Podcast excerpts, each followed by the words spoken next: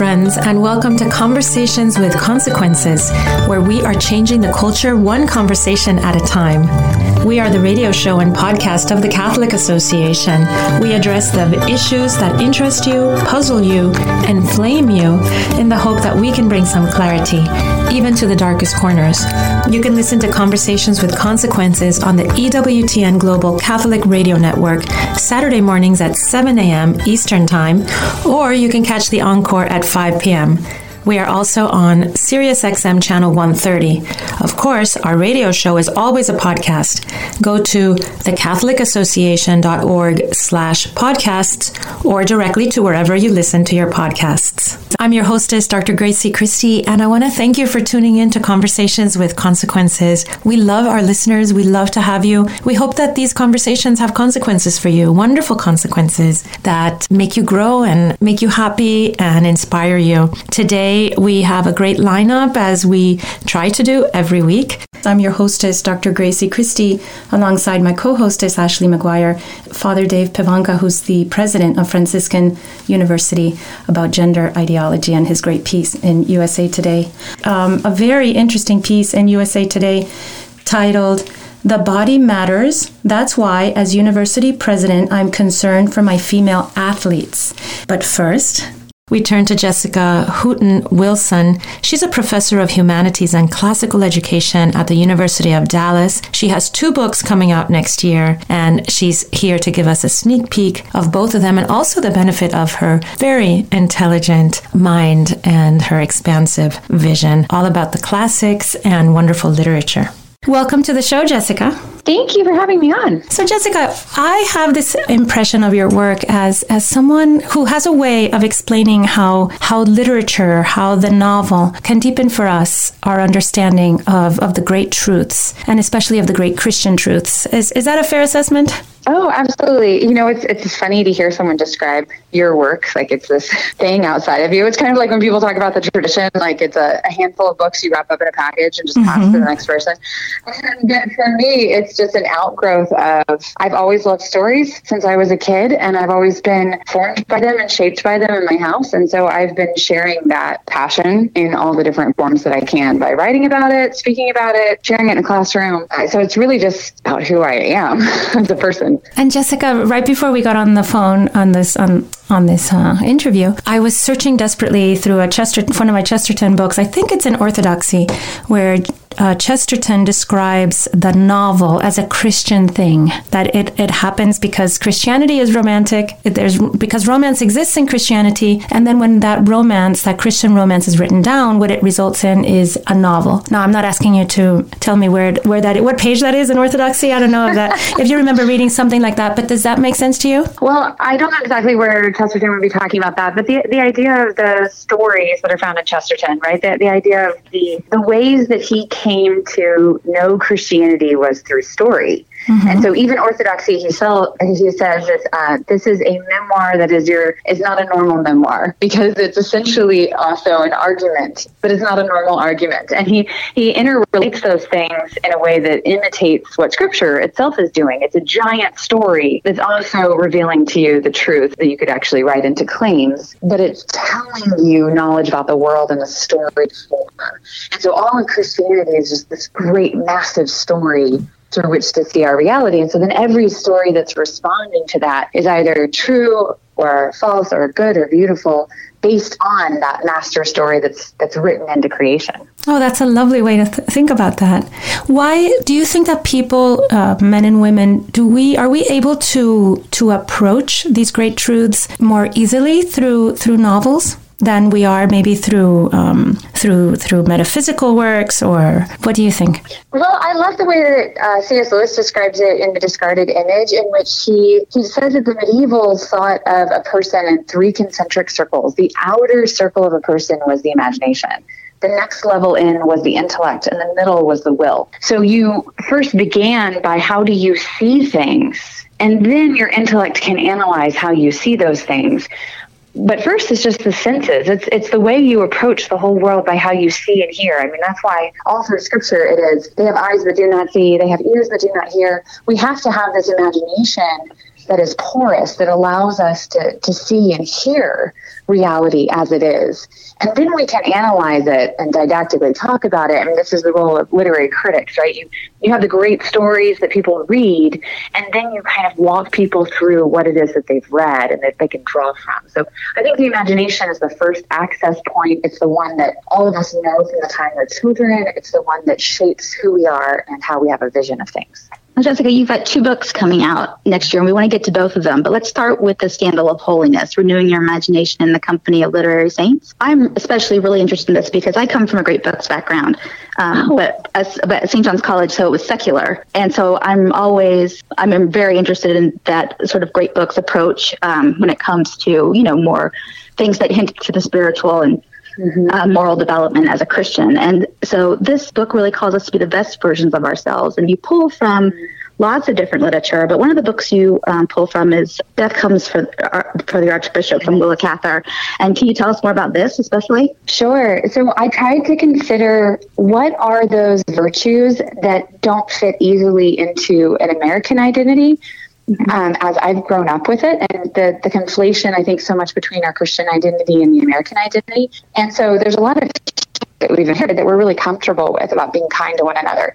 So I tried to look at virtues that we're not comfortable but they're still scriptural and they need to then override um, some of our sensibilities. So, one of that being our lack of comfort with death, whereas the Christian tradition is rooted in like memento mori, like we're mm-hmm. going to die.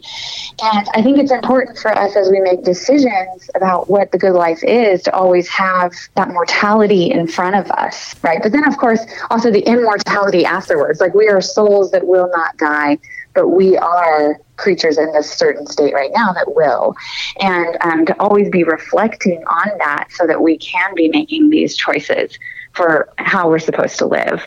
And I think so. Death comes for the Archbishop, for example. Uh, you have this death comes, so it sounds like it's going to be this like mystery mm-hmm. story, mm-hmm. and it sounds like it's going to be like really exciting. And yet he doesn't die till the very end of the story. It's really just about a good life. What is a good life? But she puts death in front of you from the moment you open the book, and so you're thinking about what the good life is always with that end of death registering in your in your mind. Yeah, I really like that because it reminds me actually of one of my tutors who is one of the sort of old school guys at St. John's that came from um, the University of Chicago, he always just said, you know, the job of St. John's College is to make you better human beings. Mm-hmm. And, you know, so even in that secular sense, there was that classical idea of what these books were supposed to do for yes, you. Yes, and that's absolutely. exactly what you're doing. But in this Christian context, I just, I'm really, really excited about it personally.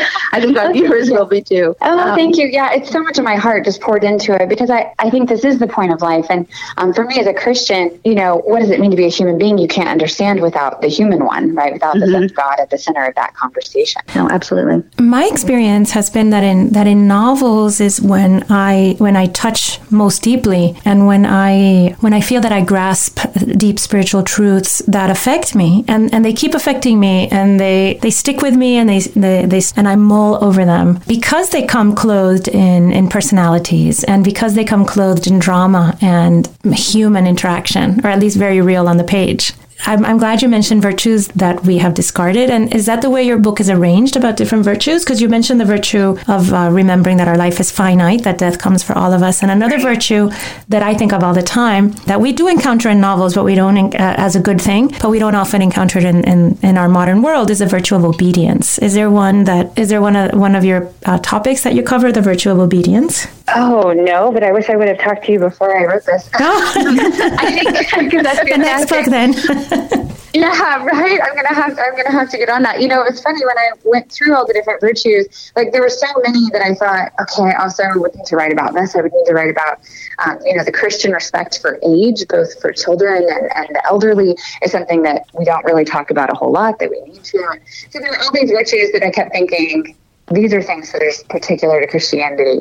Um, the ones that the ones that I forefronted for me were ones that came from books that I've just been teaching for years and loving and in a sense, I think that obedience underlies all of it, but it's an obedience of the created order. You know, um, submit maybe submission is a better way of, of referring to it. The way that I write about it is submitting to how you were made versus trying to make yourself. Realizing that there's an author of your story versus trying to write your own story. And yeah. so, in that sense, I guess there is a submission to the authority that is the author of your life. Wow, that's very pregnant with meaning nowadays, Jessica. Uh, submitting to the way you were made. I can that sort of that rings like a here a huge loud bell in my head, considering what we're confront, confronting these days in, in human anthropology. Yeah, absolutely. I mean, people are very into autonomy. Uh, you know, there's all these books. I mean, my first book was against this idea of the autonomous self, the authority of the autonomous self, and instead recognizing that our limitations could be good things. I mean, this is a lot of the Catholic writers of the 20th century wrote about limitation in a beautiful way and instead of a negative way. And our current culture is all about conquering the limitations, exceeding the limitations, you know,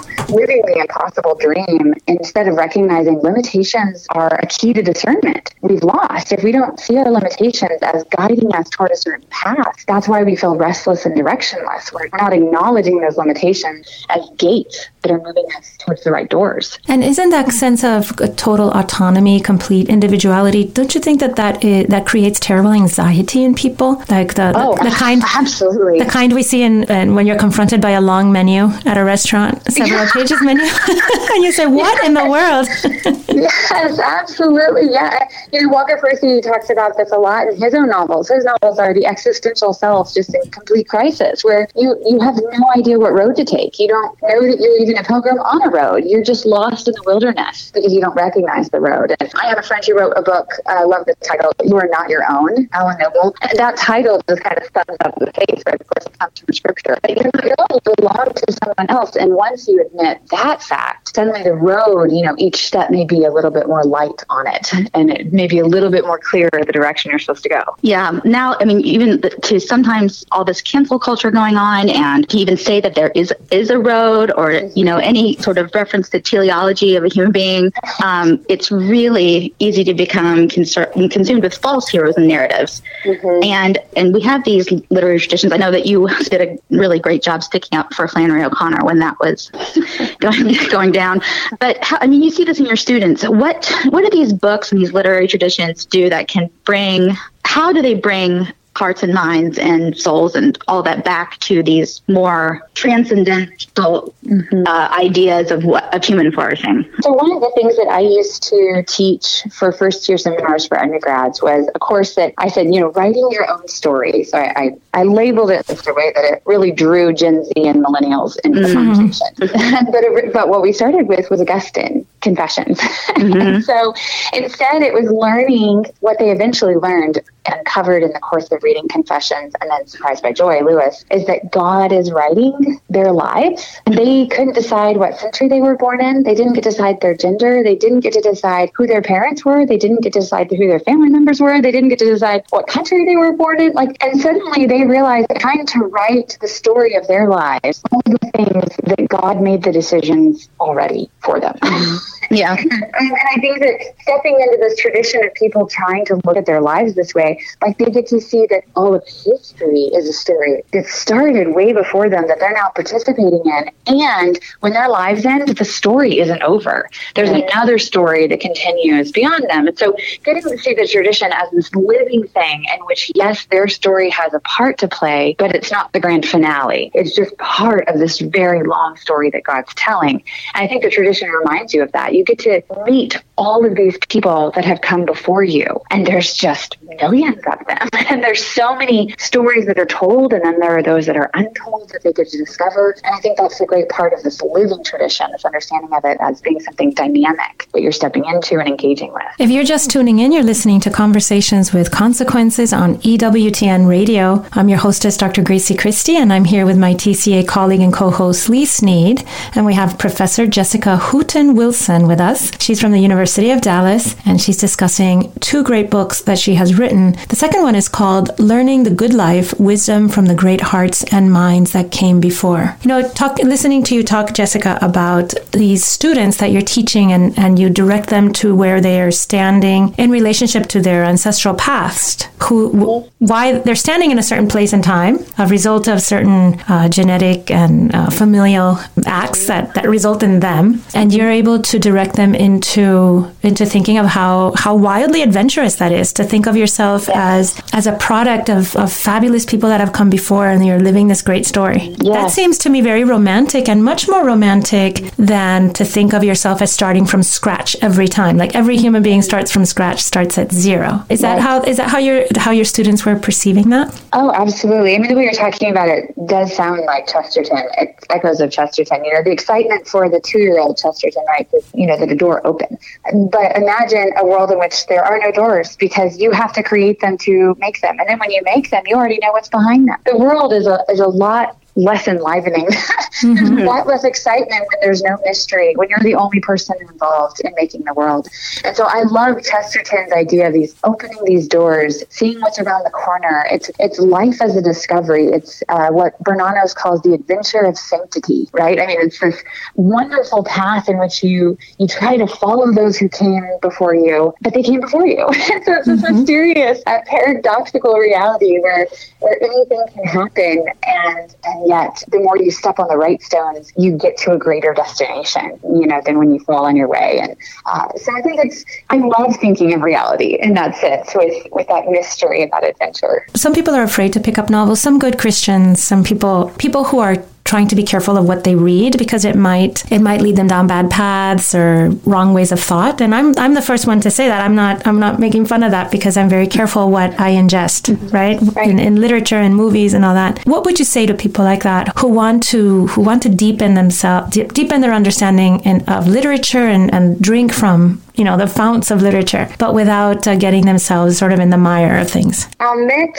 Majmudar wrote this poem called Reading. It's beautiful. It's dedicated to Jorge Luis Borges. Oh, yeah. And the reason, the reason I love it as a way of starting with this question is he, he talks about, I stand before books as I stand before the night sky. And the books are these infinities that are all demanding to be explored, but I don't have a map and I don't have a guide. Then the blind librarian comes and he takes my hand and I suddenly feel secure knowing where to look, and all the stars open into suns. And so it's this we've lost the understanding of reading as a communal activity, and that's one of the reasons I think that it frightens people because you don't know what book to choose. It, you know, like you said a second ago with the limitless list of options, and so you're afraid to, to choose a book. You're afraid to ask because is it isn't it supposed to be about preference? Isn't it supposed to be about taste and what you enjoy and what you prefer? But it's not. Mm-hmm. uh, you know, reading for thousands thousands of years was about someone showing you what to read, telling you what to read, how to read, telling you how to read.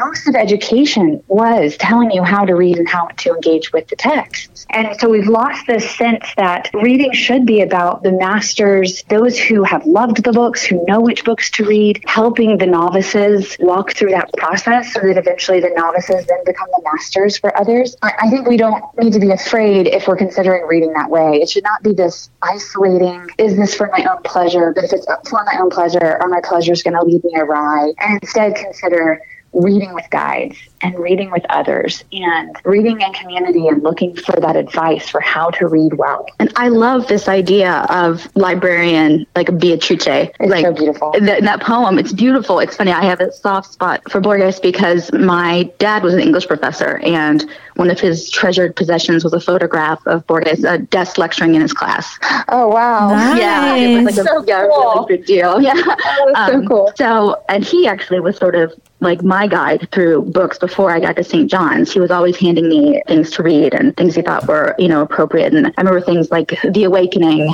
and, yes. you know, just things like that when you're a teenage girl. It's just like, oh, this whole world out there. And of course, you know, the Lost Generation writers, of course, appeal to you. And so I, I felt ready and not ready for St. John's. But because you start off with De Anima, and I'm like, what did I do? This is in English.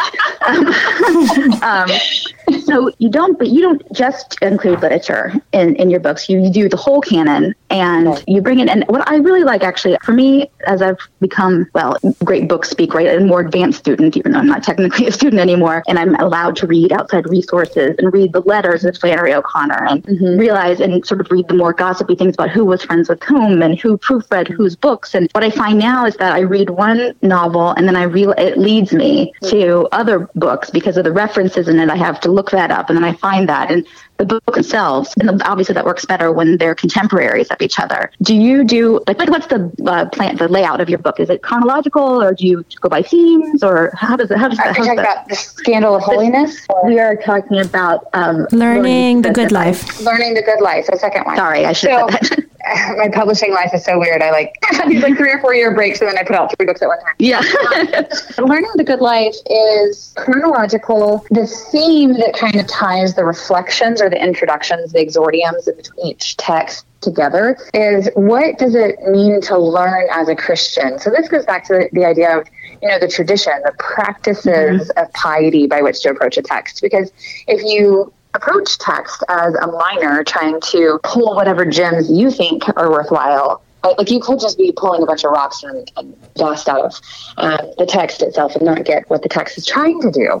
And so we, we talk about the virtues of reading, the, you know, the ways of approaching text through the text themselves. So the exordium kind of shows you, it guides you. It's, it's that librarian that says, like, look here. And then you read the excerpt following it, and then there's discussion question. And so we collected professors across the country from all different traditions, and even some of my friends who are teachers but who are not in the university system, and uh, asked them, like, what text you know, if, if the world was ending, what is the small mm. excerpt that you want to make sure the next generation doesn't lose? And so, and I wanted, I wanted the book to be a lot more expansive than I think a lot of these readers have been in the past. We, we've had um, probably more of a canon that had this majority, um, you know, very male, white, Western mm-hmm. just at the heart of things because that was what we were used to and that was passed down to us. But the more that I've been in graduate school and out of grad, grad school and getting to hear some of these voices I had never heard before, yeah. and you know, discovering Margery Kempe and discovering Julian of Norwich and discovering Perpetua testimony, and these are things I just never had access to. And so we made sure that we were showing everyone that was at the table, right, and um, trying to be as hospitable to this feast of discourse throughout the tradition as we could be. So, so the book book moves all the way from I think it's like Confucius to Toni Morrison essentially. Oh, wow. I love it. And I love the idea of the conversation notes because post pandemic it's exactly what everybody's wanting. And is it something you could do you could pick you wouldn't have to do the whole book, you could just pick a chapter to read with your friends and yeah, are they, they self-contained? Yes, absolutely. And that that's one of the reasons we did it too. I, you know, I have the privilege right now of traveling to lots of classical schools and mostly who I talk to are not students, I'm talking to parents. mm-hmm. the parents are thinking like I know that I should choose this education and great books for my kids, but I have no idea what you're talking about. I've never read Homer, never read Shakespeare, and I, I cannot keep up with my child. And so this is also one of those books where you could you could do a section of it at dinner together. Mm-hmm. And you could just enjoy reading parts of it aloud and asking questions and having dinner table conversation. I mean, we very intentionally put a big table on the front of the book and showed all these friends dining around it on our cover to say, like, to suggest, like, this is what intellectual life should look like. It should look like a table. It should look very relaxed and enjoyable. This is not an elitist thing that belongs in the academy. These are the texts that, that make us and that should be shaping our culture. I like this, Jessica, because I think in the absence of literature, what takes the place for that kind of interaction and back and forth is politics, which is not, you know, which is can be very divisive and can cause a lot of anxiety because of, you know, if, if your guys in, in power right now or your your mm-hmm. your political whoever you think is correct. Um, I like the I like the idea of having a book like yours as as a point of departure for for wonderful conversation. Well, and it's also about permanent things. You know, you don't have to to feel like if you're talking about justice and Aristotle, that he's going to change. Mm-hmm. so, whereas if you talk about justice according to the current headline or the current political party, that has a temporary label on it, right? It's going to expire as a conversation pretty quick. So, these kind of conversations will last forever, right? Your understanding of Aristotle's justice you'll return to over and over and over again. You can't finish it. I read a I read a little quote from Confucius the other day by chance, and I sent it to my. I have two children now who are married, and it said something like, "It is the duty of children to give grandchildren to their parents." and I thought, wow, what an incredibly intelligent man. oh, that's so great. I, yeah, I was listening to Sirach this morning that was talking about if you want to be honored, honor to your father, your father and mother. I thought, oh yeah, that's. I mean, that is the way that this works. Like it's just revealing this is how the world is, right? Mm-hmm. These things that tell us the truth. And there's so much out there to to delve into. You're, I think that your students are very lucky, Jessica, to have you as a teacher. It sounds like you're somebody who who has a a very big mind and a very big heart. Oh, oh, thank you. Yes, and I, you know, I, I love the connection between the two. To me, it should be. I worked at John Brown University for years, and I loved their motto: um, "Heart, head, and hand." Oh, right? nice. All of those go together to, to make us who we are. I, I really love that. And can, can you tell me? All I could think of was all the different families I want to give this book to as a Christmas present. But the publishing the publish date isn't until the spring. Is that right? Right. Right. So um, so next of Holiness is March, and then um, in May it is uh, Learning the Good Life. And going okay. back to your Holiness book, Jessica, why you said in March?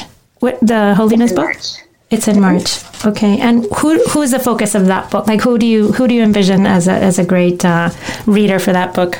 Well, you know, you were just talking about politics, and I think that's actually a good reference point because our political culture really demands that we we use whatever means we can towards what we think is a good end, even though it's an impermanent end, right? And so we're willing to completely adjust our motivations and our actions for anything. So I'm hoping that my book is really for the church to remind us that the political sphere is not the sphere that we ultimately belong to. Mm-hmm. And we might have to be, as you know, Russell Moore would say, like we might have to be defensive within that sphere to protect religious liberty. But that's only so we can reinvest in the church and go back to what it looks like as a community to strive after holiness. So my book is, is very much for the church. I'm hoping that people are going to read it in Bible studies and start bringing literature into their Sunday school classes. And that this is the kind of book that will replace, you know, talking about the pop lit, you know, at your local book club. Instead, maybe I can maybe I can in part be a blind librarian and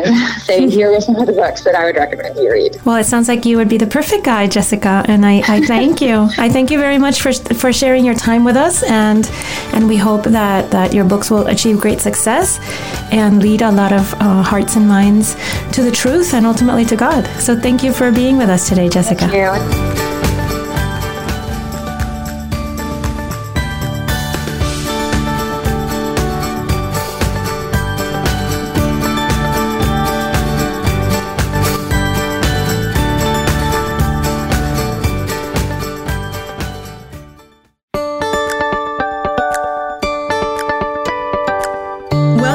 Conversations with Consequences. I'm your hostess, Dr. Gracie Christie. Welcome to the show, Father Dave. Thank you. It's my pleasure to be with you. Well, we can't thank you enough for giving us some of your precious time. You have an, an, a very important position, and I'm sure that every second of your day is accounted for as president of Franciscan University. It must be very hard to get a moment, but but oh, you're giving us. You. It really is. Oh, thank you. You're giving us some of your moments, and really, we wanted to talk to you because you wrote um, a very interesting piece in USA Today titled the body matters. That's why, as university president, I'm concerned for my female athletes. Now, we, we thought that as a university president, you are on the front lines of this Mack truck of gender ideology, which is mowing down everything in front of it, but especially in, in academia and in schooling for young people. And so we were really interested in your take. Well, you're right. It is. Uh, it seems to be a train that's moving, and honestly, it's just running over over people. In this particular situation, I think it's uh, running over women, and and it, it's interesting. I mean, the story is I tell a story of one of our female athletes here at the Franciscan University, and she's just a phenomenal athlete. And I was just watching her one day, and she was training, and and just began to wonder, you know, what's this going to look like in another couple of years? There are situations of biological men who are uh, participating in in female sports, and it just there's just something wrong with it. But, but actually, honestly, truth be told, uh, she and I first started talking about this over a year ago about saying something and and writing something. And I'm going to be very honest with you: is I was concerned uh, for her is that we live in a world that's so volatile, and you're you're right. That train is going down the track, and and it'll run over whoever gets in the way. And I was honestly concerned about what would it look like for her to compete. Would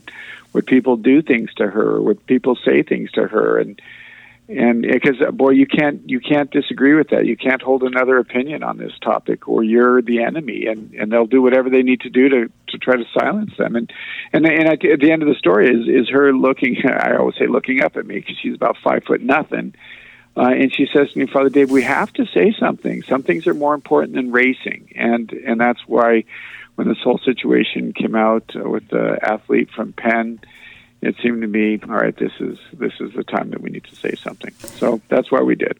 But Father, um, you bring up a point about being canceled and being aggressed for expressing an opinion that doesn't go along with um, the current ideologies. But what about? Uh, are you? Wor- does she worry about her life after competition, how she can get a job if she becomes notorious. Because this is what I'm hearing from uh, young people. Like I, I have one, I have one, one of my five children is in college now. He says people are very afraid for their future if they get blackballed in college or talked about in college for being um, conservative in any way. Right, right. Well, and again, her her statement was we need to stand up. Mm-hmm. And, and, this is a girl. It's just honestly, again, she's one of the top athletes in the country, and this is simply consistent with who she is. And that's she's tough, she's scrappy, she's not afraid to to work and get dirty and pull up her sleeves and and and she just sees this fight as a part of it. And my hope, honestly, is that is that it really doesn't become a fight for her. You know, it's it's not.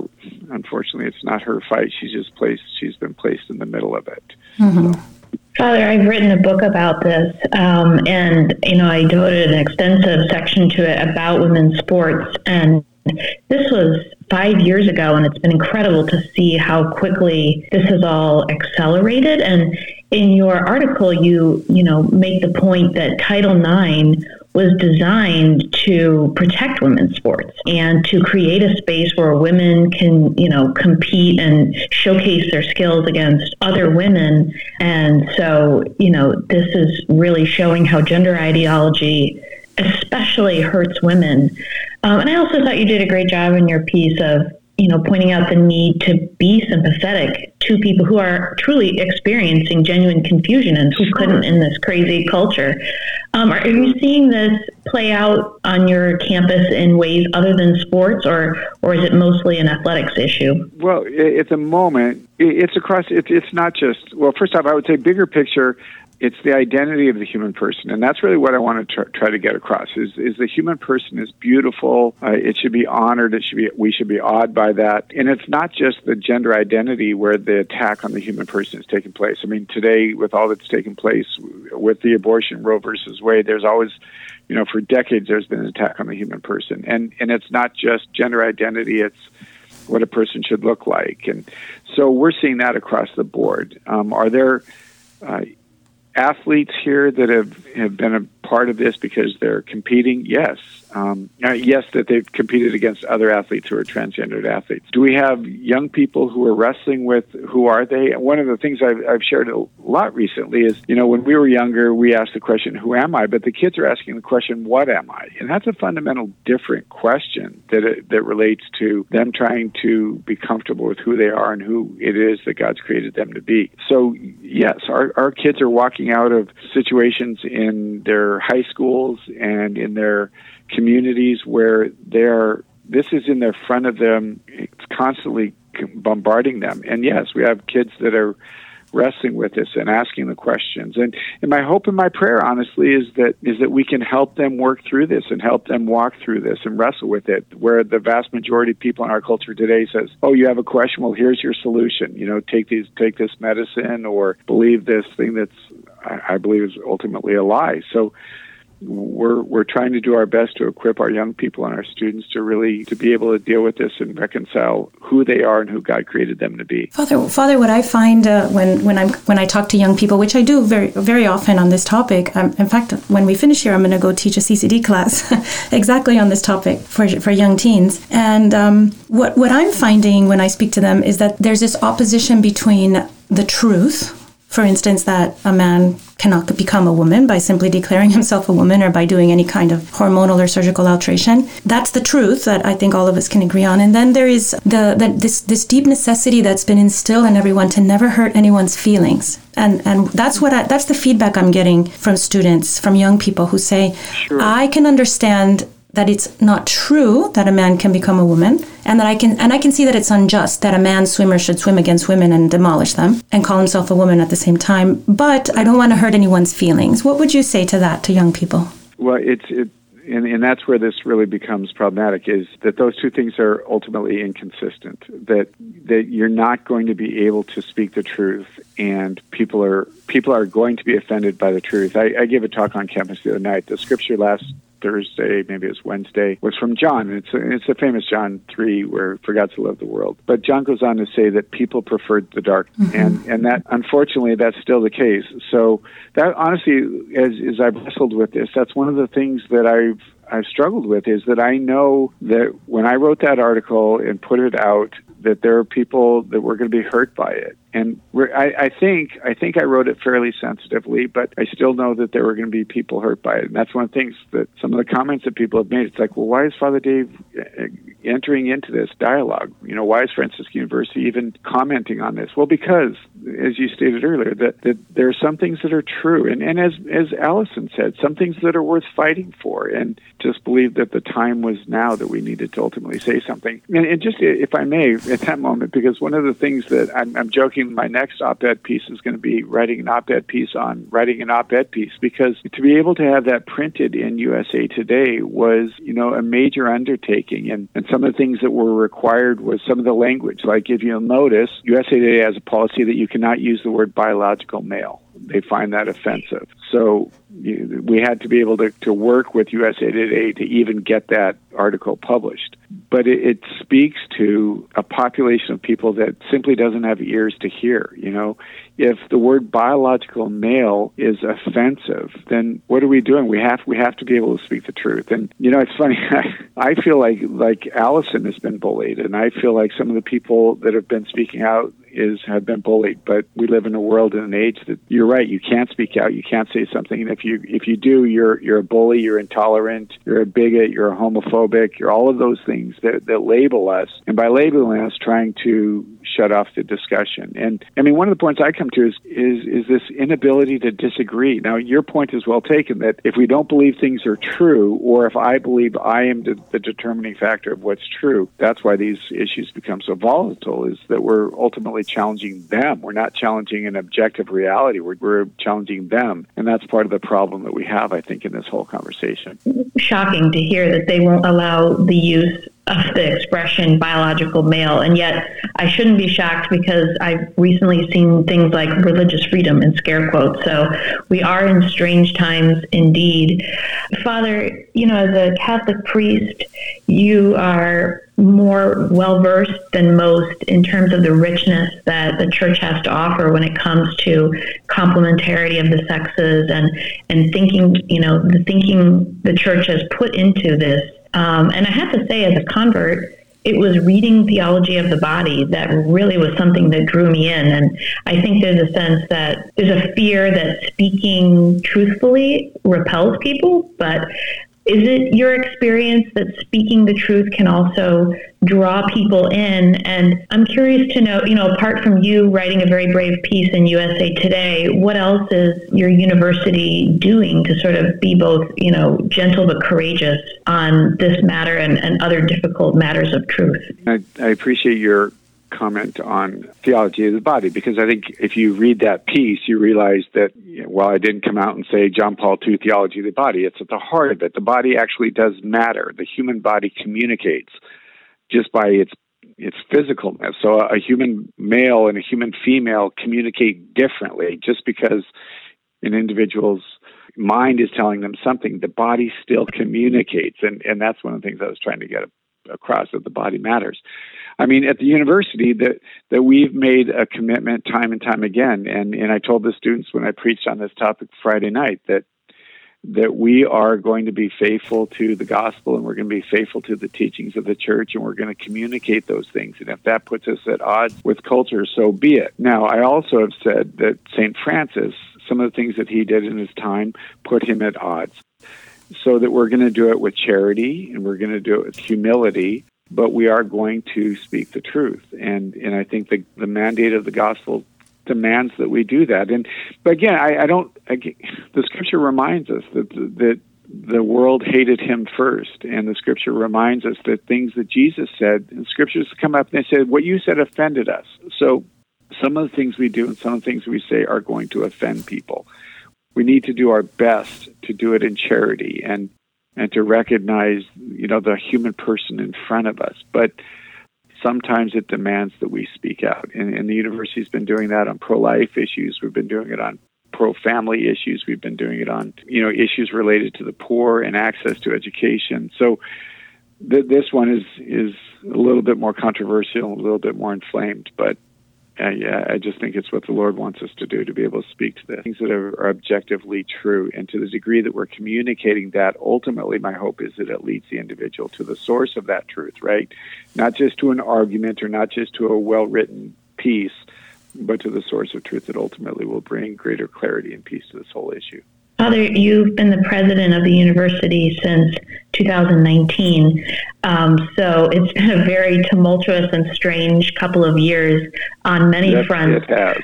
Yes. what have been some of the other top challenges that you've had to deal with, or, or what are some of your other sort of greatest concerns or, or even triumphs um, over the last couple of years and even looking into the future? Yeah, well, sure. I, th- I think obviously the, the COVID crisis and COVID situation was something uh, that that's been unbelievably challenging. The image that I've used, it's it's like trying to juggle sand. But I, I'm not sure how familiar you are. But one of the things that we did at Franciscan University was the the fall semester of 2020, when everybody was trying to figure out, you know, COVID was still re- relatively new. What were we going to do? Franciscan University made a decision to invite all new students, all freshman students, to the university uh, tuition free because there was a real step in faith at that time. People just didn't know what this was going to look like. So I said that you know we're in, we're making a step in faith that everything's going to go okay and and work out all right. So we invited the students to make that with us, and and it was received as you can imagine wonderfully. That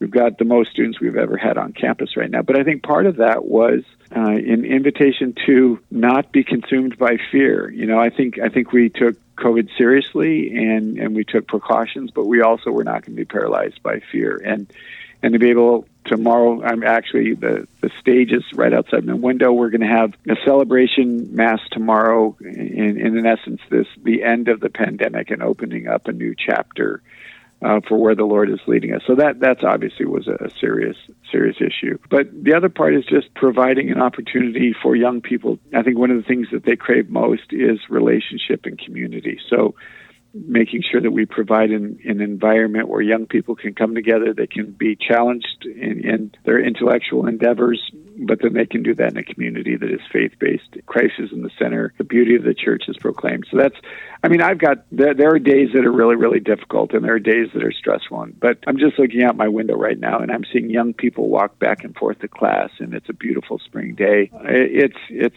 it's a great blessing to be able to be a part of this. On the one hand, Father, you, you have tremendous challenges. On the other hand, you have something that supports you that's, that I would think it's only a handful of university presidents have, which is a full full a full embrace of, of the Catholic of our Catholic faith and, and our Catholic values and our beautiful philosophy that is that is so yeah. placed on truth. Most people don't have this who are in your exalted position, Father.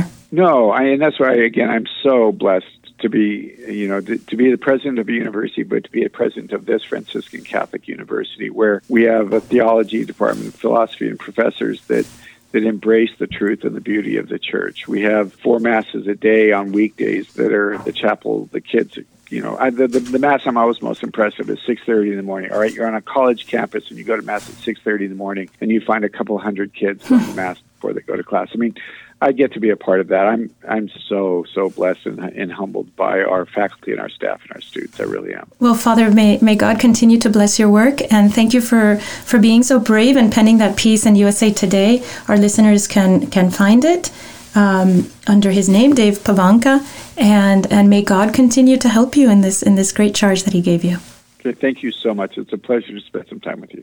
And now, Father Roger Landry offers us, as is customary, a short and inspiring homily to prepare us for this Sunday's Gospel.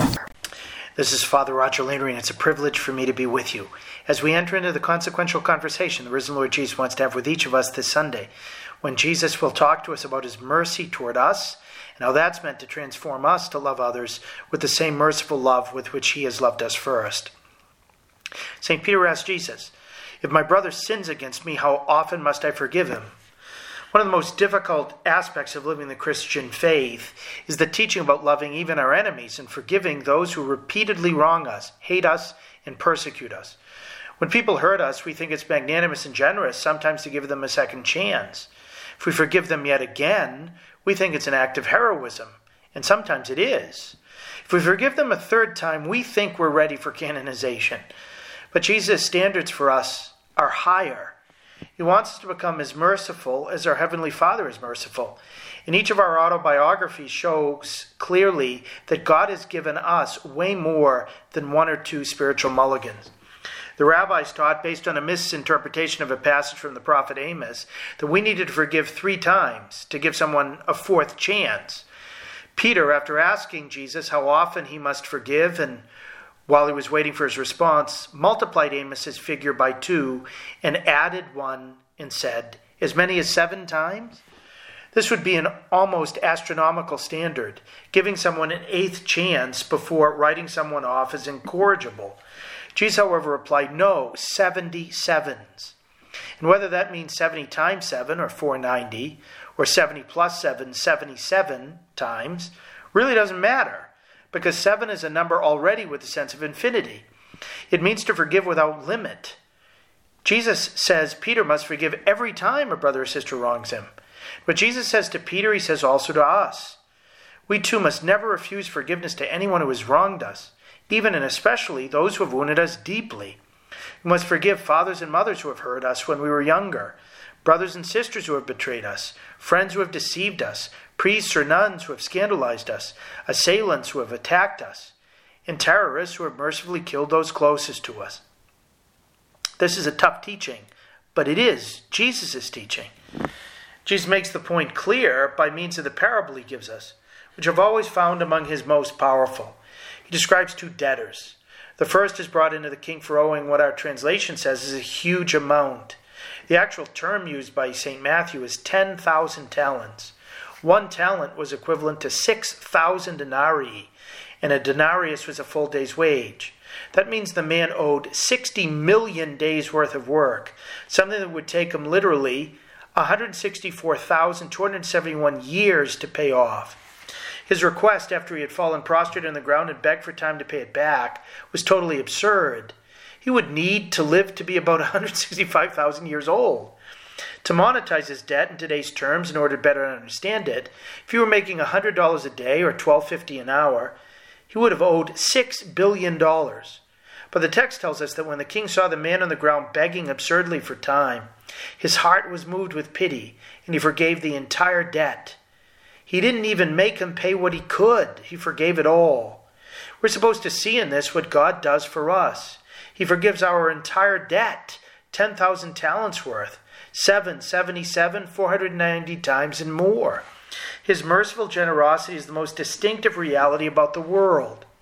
But then the parable describes that the servant who had been forgiven the equivalent of billions went off and met a servant who owed him a hundred denarii, a hundred days' wages, by the same pay rate about $10,000, something that could easily be paid off in a few months.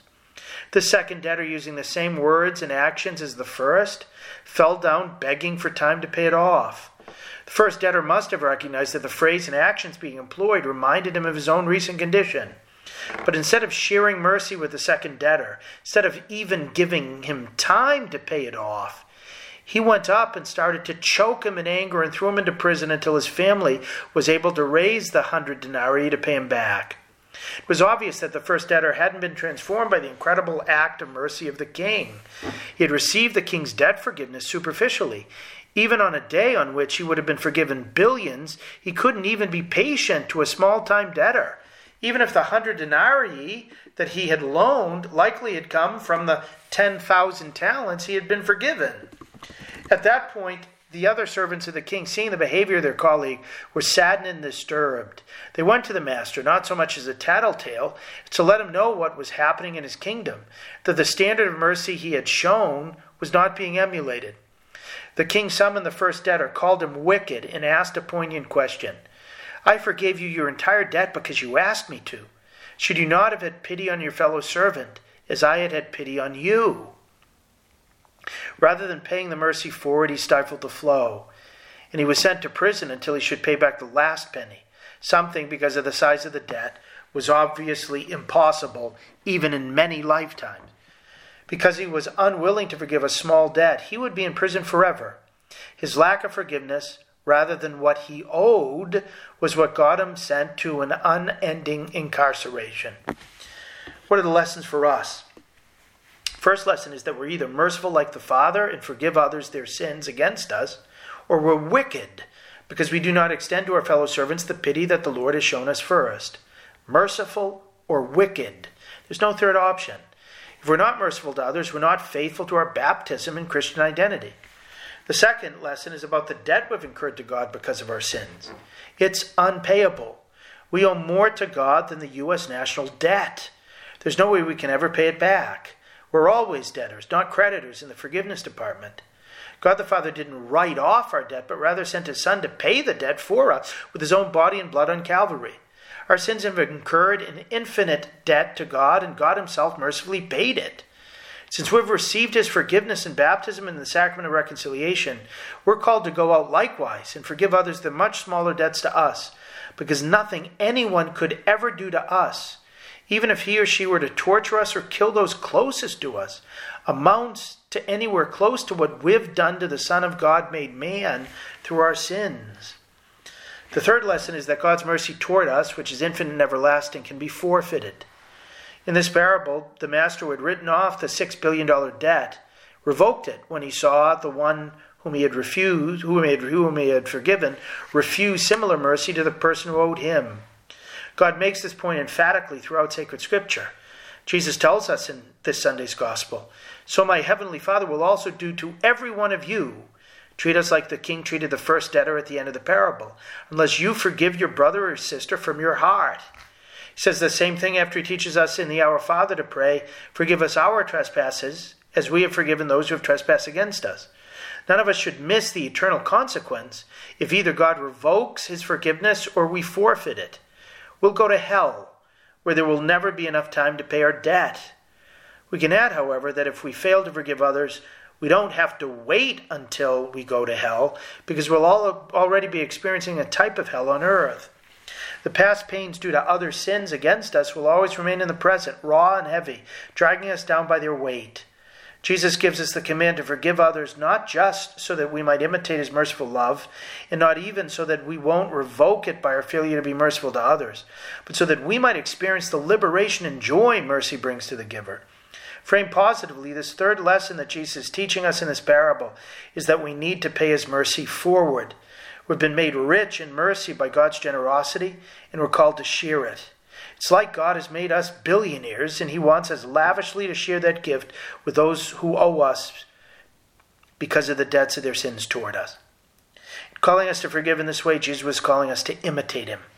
As He was dying to pay the debt for our sins, He cried out not in pain but in mercy Father, forgive them, for they know not what they do. The them and the they he was referring to were not just the Roman soldiers who clearly knew how to crucify someone, but all of us who, when we sin, really don't have a clue about how they crucify and kill our Savior. There is a similar consequential ignorance when we sin against others and others sin against us. Today, Jesus is asking us to make His words our own, to make His love our own, to make His mercy our own, by our receiving it from Him in the sacrament of mercy and by our sharing that forgiveness generously with others. He who is mercy incarnate has made us rich in mercy like His Father. He's restored us to 10,000 talents we've squandered. And He wants us to spend that merciful love down to the last penny. Let's get started. God bless you. Thank you, Father Landry. To hear more from Father Landry, check out his website at CatholicPreaching.com, and you can also catch his writings at EWTN's own National Catholic Register. A big thank you to all our listeners for joining us. I hope that this show was helpful. I hope that it gave you more peace and more hope and more joy, and you go with our prayers.